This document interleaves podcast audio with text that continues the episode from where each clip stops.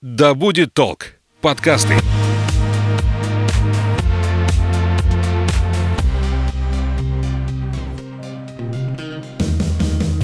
Серия подкастов «Вне себя». Все о человеке и его развитии.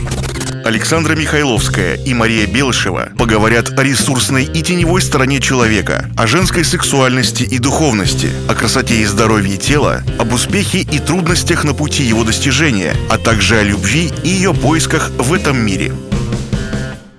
Всем привет! Я Александра Михайловская. Это подкаст «Вне себя», где мы разбираемся в психологии человека, особенностях личностного роста и о человеческих отношениях. Мы говорим с Марией Белышевой, психологом, нутрициологом, руководителем Института развития личности «Светоч». Маша, здравствуй! Здравствуй, Саша! Тема, которую мы рассмотрим сегодня – стрессоустойчивость человека, о том, как в современном бурно развивающемся мире в огромном потоке информации сохранять свое равновесие, находиться в гармонии и внутри себя, и во внешнем пространстве. Маш, чем определяется благополучное состояние человека? Вообще благополучное состояние – это когда человек принимает благо, получает благо от мира. И вот когда человек в контакте с миром, когда у него получается реализовываться в этом мире, да, то есть быть полезным, по сути, этому миру, людям, то он в ответ получает благо. И вот это состояние называется благополучным. В процессе жизни состояния у этого человека разные, но есть явно первый момент – это физическое здоровье, достаточно для того, чтобы реализовываться в мире. Тело ему помогает и содействует, если чувствует от этого полезности и отдачи. А второе – это такое стремление к жизни, да, жизнелюбие. Но мы так или иначе все равно подвержены каким-то воздействиям,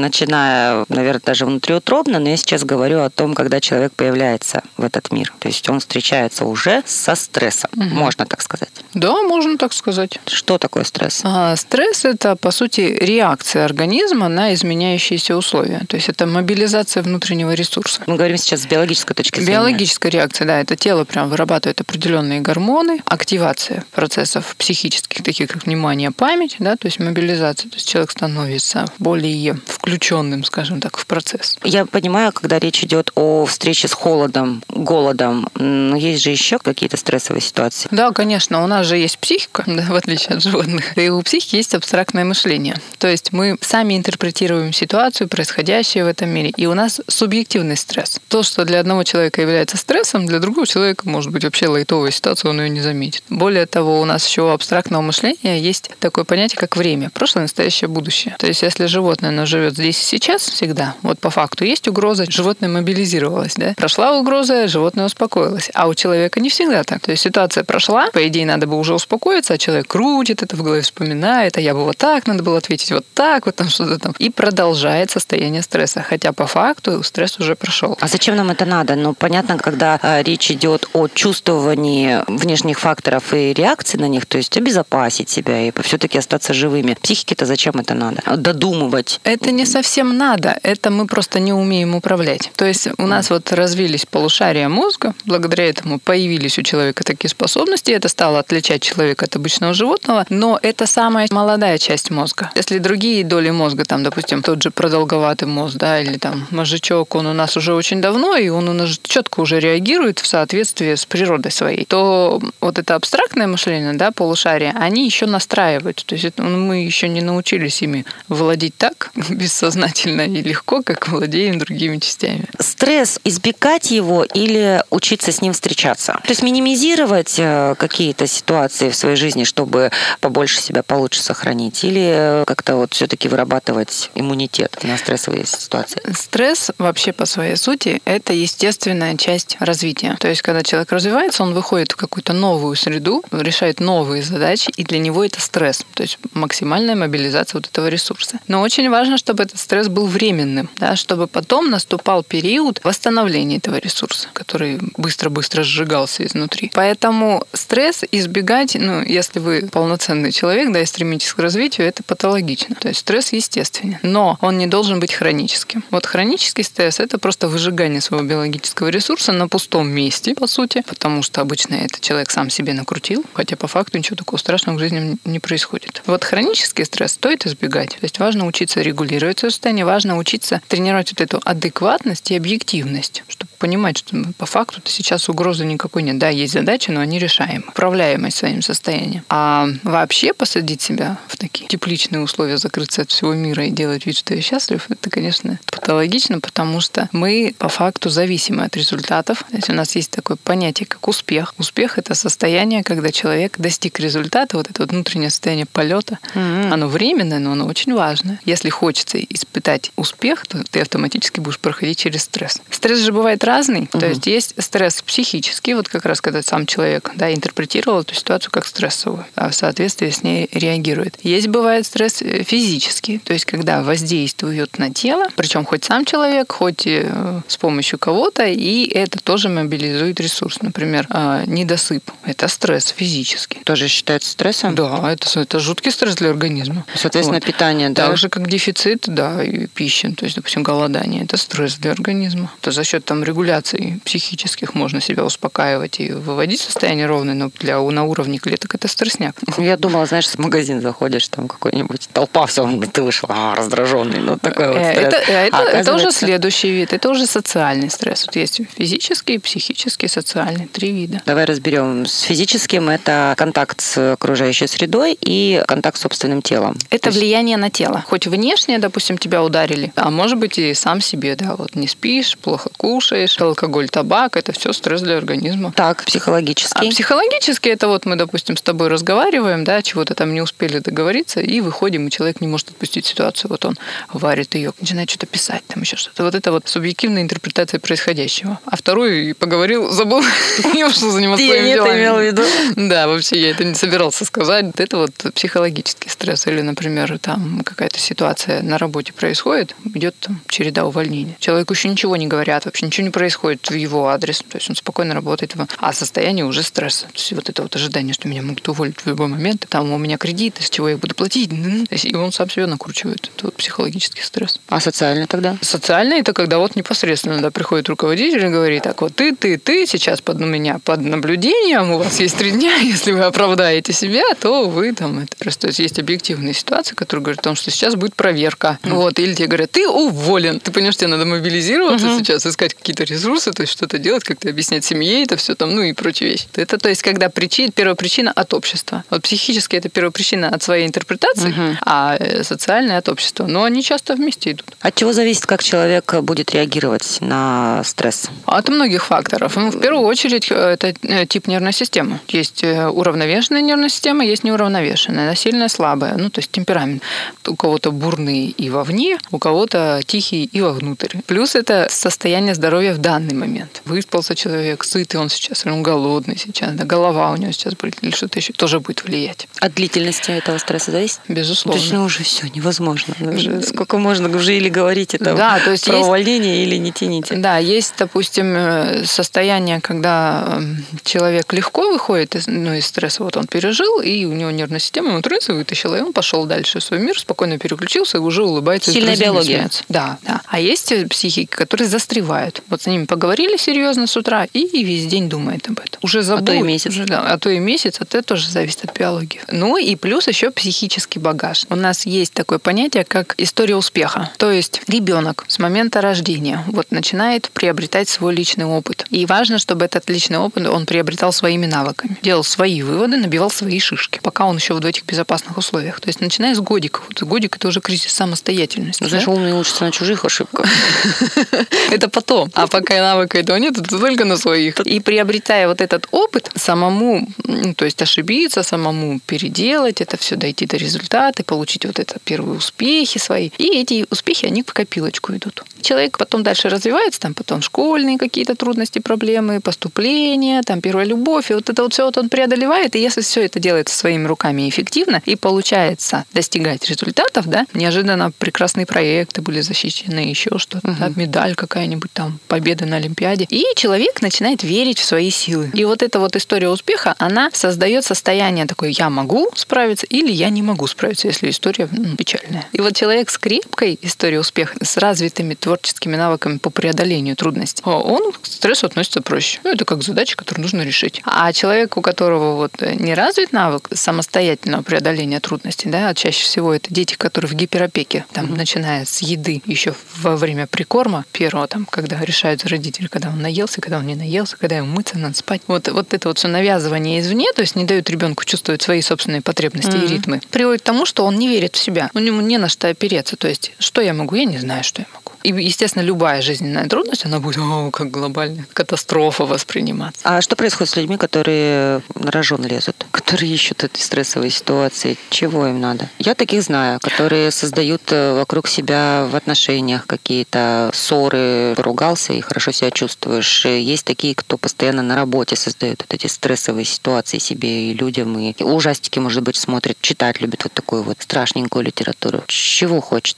человек в данном случае? Чаще Чаще всего это дефицит эмоций, дефицит радости жизни, дефицит вкуса жизни. А вот причины дефицита этого вкуса, они разные бывают. Очень распространено такое явление, как чувственная тупость. То есть человек в силу там, травмирующих ситуаций закрывается, да, формирует жесткую психологическую территорию, то есть состояние недоверия к этому миру. То есть с одной стороны я в безопасности, а с другой стороны я начинаю хуже чувствовать мир. А хочется же, нужны же краски. И автоматически человек поднимает амплитуду этих красок. Если семья отношения, это скандалы, интриги, расследования. Тут поссорились, жизнь. Тут помирились. Да, жизнь кипит ключом. Вот эти вот все перепады, если там проекты, огромные штрафы, риски, там предательство, что-то еще, кидки. То есть это все им добавляет ощущение того, что жизнь идет. Нету пресности. Но это же выжирание ресурса. Да, это прям сжигание своего ресурса. И к чему это приведет? К болезням, либо к раннему уходу? Вот такая амплитуда. Либо какой-то момент переоценки. Угу. Ну, ну, если мы не переоцениваем, если мы продолжаем, да, то мы в какой-то момент да, приобретаем такие жесткие условия, в которых просто не выживаем. Чаще всего это катастрофы какие-то. Вот. Очень часто еще бывает такой момент, когда ребенок, допустим, родился очень легко, выскочил. У него нет тормозов, он не чувствует ограничений своего тела. Так тоже бывает. То есть он не чувствует своей прям уязвимости. Он кажется, что неубиваемая машина. То есть инстинкт самосохранения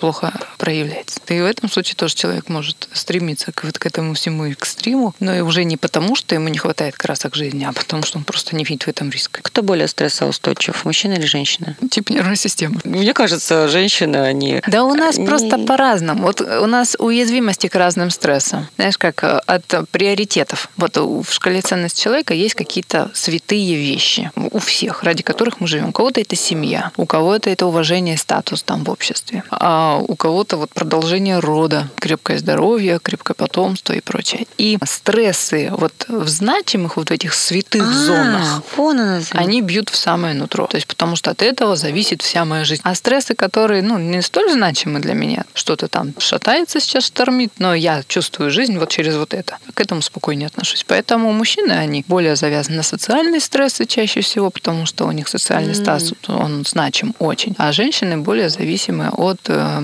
семейных столкновений, конфликтов, от здоровья детей. Тогда как воспитывать в себе эту стрессоустойчивость? Первое, это положительный опыт, как можно больше его, да? Да, то есть это копилочка с историями успеха. Прям можно взять тетрадочку, дневничок, когда-то повыписывать прям ситуации, когда в жизни вы помните состояние успеха, благодаря чему они были достигнуты. И вы будете прям знать свои двигатели, которые ведут вас к успеху. С любого возраста, любого масштаба это успех. Чем их больше, тем лучше. И прям полезно эту тетрадочку вести всю жизнь. Вот. Плюс, конечно же, это важно, чтобы тело не подводило. Ну, с этого, наверное, стоит начать. Ну, это прям основа. Только от тебя зависит, и больше ни от кого. И если ты это игнорируешь, ну, сам себе создаешь проблемы. Хочешь, создавай. Это как uh-huh. бить дверью себе по пальцу. Да, когда мне говорят о том, что столько же ночью интересного, я только работал там, да не вопрос. Ну, сиди, работай.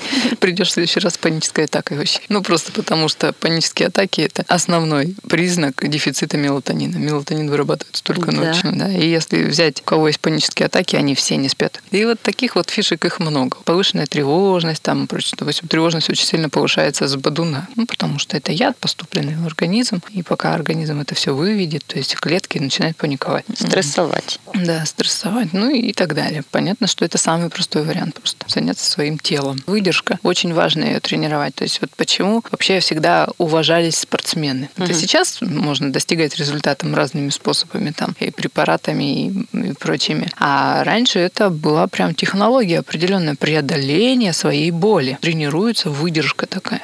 Дверью Сво... по пальцу нельзя, да. вот тут вот можно. Управляем и ради чего важно. Но сам навык. То есть не вот это «ой, испугаться и спрятаться», а идти навстречу к этой боли, понимать и управлять уровнем этой боли, да, во имя достижения своей цели. Можно выдержку тренировать разными способами, но спорт, он в этом плане очень эффективен. Мы сейчас говорим о физкультуре какой-то? Да, мы не говорим сейчас про профессиональный вид спорта, потому что там идет выжигание ресурса. Да, мы сейчас говорим про физкультуру из разряда «вот мне сейчас лень делать, угу. а я все равно встаю, иду, бегу свои километры». Так же, как качественное питание, да? Базовые совершенно вещи, то есть это кушать качественные белки, углеводы, которые дают нам энергию, да, а не всплески сахара в крови. Плюс очень важно, конечно же, это достижение своих целей. То есть вот здесь вот первая очередная составляющая в развитии стрессоустойчивости — это все-таки больше психическая интерпретация. Ну, то есть физика — это фундамент, но на фундаменте потом ты далеко не увидишь. Ты к нему адаптируешься, и все. А дальше как развиваться? Это вот уже самореализация в жизни. То есть когда человек реализует значимые ему вещи, занимается любимым делом, он более уязвим. В процессе уязвим, ну, то есть он более чувствителен, да, там вот ему сказали что-то, что ты плохо сделал, ему это прям по-родному ударили, да,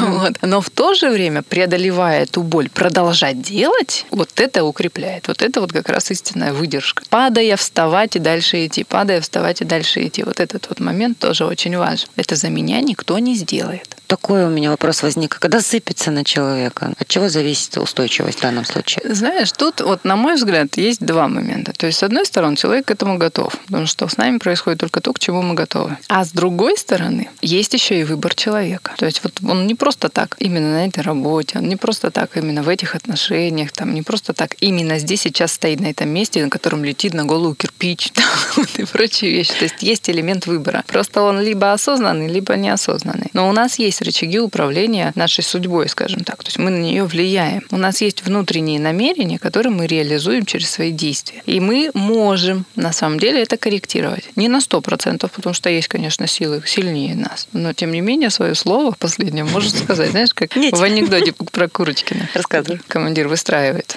свой взвод. Иванов, он, я, расстрелять. Петров, вот выходит, я, расстрелять. Там, Курочкин, я, расстрелять. Товарищ командир, можно обратиться? Обращайся. Я не хочу. Вычеркни Курочкин против. Понимаешь? То есть тут вот... Это влияние судьбы. Вот выбор есть, на самом деле. То есть он просто у нас, у всех вот в детстве есть выработанные механизмы мышления, да, вот выработана шкала ценностей, и мы в соответствии с ней живем. И вам кажется, что вот в нашем арсенале, который мы о себе знаем, это там тупик. Это вот только так и больше никак. А возьмешь человека с другим арсеналом и с другой личной историей, и он посмотрит на это, так тут же вот так, вот так, вот так. И он такой, опа, а что можно было? То есть такое расширение внутреннее происходит. Вот, поэтому вот это сыпется, это на самом деле результат мелких выборов человека каждый день. Просто он, ну, не видит, что он это выбирает. Так же, как в этом есть еще вторичная выгода, как в болезнях, например. То есть вот болезнь вроде все не хотят, а в то же время есть вторичная выгода, какая-то полезность, которую ты несет. Например, можно не идти на работу или в садик, отдохнуть, снять ответственность. Ну, я же болел, поэтому я могу сделать опляп. Оно все бессознательное, но тоже работает. Поэтому тут нужно смотреть просто внимательнее, что это засыпется, и разбираться с этим, если человек этого хочет. Благополучие человека, ну, то есть все у него хорошо. Это хорошо или, или нехорошо? То есть необходимы же все-таки какие-то все равно встряски, стрессы человеку для развития. Понятие растяжимое, все у него хорошо. Ну все благополучно, вот все он добился, достиг. На физическом хорошо, и на психологическом, в социальном там все здорово, замечательно. Необходимость в стрессе есть? Есть. Здесь очень важный момент, что мы ко всему привыкаем. И зону комфорта действительно ее можно расширять. Ну, то есть она может быть уже такой большой, что мы можем спокойно в ней находиться и не рваться из нее. Но и как только мы это делаем, то мы автоматически начинаем увядать. Нет развития, значит, идет процесс регресса, да, если нет прогресса. Вот. И тогда получается человек, ну, какой выход? То есть создавать самому искусственно стресс. Ну, например, на уровне тело – это аскезы, периоды ограничения чего-то. Ограничил себя в чем-то, прожил этот момент, потом, когда ты начинаешь кушать то, что тебе было запрещено, ты это прям вкушаешь. И вырабатываются как раз вот навыки преодоления на уровне тела. Так же, как спорт действует тоже. То есть ты даешь нагрузку, потом даешь моменты разгрузки, и потом в какой-то момент ты видишь, что тебе легко дается уже определенный уровень там, сложности каких-то угу. движений и прочее. Да? Если ты перестаешь себя тренировать, то у тебя уровень стекает, и ты уже не можешь столько отжаться или столько подтянуться. тянуться. То есть в любом случае тренировка требуется. И психическая, и физическая. А психическая духовная какая должна быть тогда? Психическая – это очень индивидуально, зависит от цели человека. То есть здесь важно понимать, что пока есть цели, ради которых я живу, я живу. Если цели реализованы, значит, я ухожу из этого мира, мне уже пора. И тот факт, что человек хорошо упаковался, как я говорю, ну, то есть там в достатке живет, семья, дети, это еще не значит, что он реализовал свои цели. Цели – вещь такая бесконечная. Информационный поток, информация, с которой человек сейчас встречается, современный, насколько он разрушителен для человека? Вот. И когда он становится разрушительным? Понятно, что мы не отрежем себя от современного мира. У нас есть деятельности, которые нас разрушают, есть деятельности, которые нас восстанавливают. Ну, разрушают в каком смысле? В смысле, они оттягивают из нас ресурс, да, это работа, и мы на это тратимся. А вот быть в потоке информации – это работа для нашей психики. То есть это все время влияние там, на визуальные, на аудиальные каналы. И ресурс мы в этот момент тратим. Это стресс, можно назвать так. Что... Это будет стрессом, когда это будет чрезмерно. То есть когда ресурса мало, а поток продолжается. Вот тогда это стресс. Поэтому вовремя остановиться и переключиться на деятельности, которые восстанавливают, а в этом случае это сон, например, да, то есть отключение информационного канала, вырубился, ушел. Очень важно. Если вовремя этих переключателей не делать, действительно, и застревать в этих информационных потоках, то автоматически вы вгоняете себя, да, в физический стресс, ну и психически в том числе, если негативная информация льется. Потому что если мы физически начинаем сбоить, то мы и психически становимся менее стойкими. Вот. Поэтому важно все регулировать, все должно быть в меру. Определить свою меру с точки зрения своей физиологии и с точки зрения своей психической выдержки, ну, готовности к информации, да, и количеству этой информации. Например, если я не терплю образы боли физических и страданий, да, то я не иду медиком работать. Ну, то есть я просто ограничиваю себе этот поток. Но бывают ситуации, когда мне приходится идти в больницу, для меня это стрессняк, я туда иду, я это все вижу, воспринимаю угу. на своем теле, чувствую, а потом беру себе время для восстановления. Как только ты отследил эту ситуацию, что ты понимаешь, что ты уже разрушаешься, и на тебя идет конкретное негативное влияние внешней среды, и внутри ты себя как-то чувствуешь, нужно брать паузу и попытаться сделать что? Восстановиться, то есть создать деятельности, которые собирают ресурсы. Для этого нужно их сначала определить. Да, ну,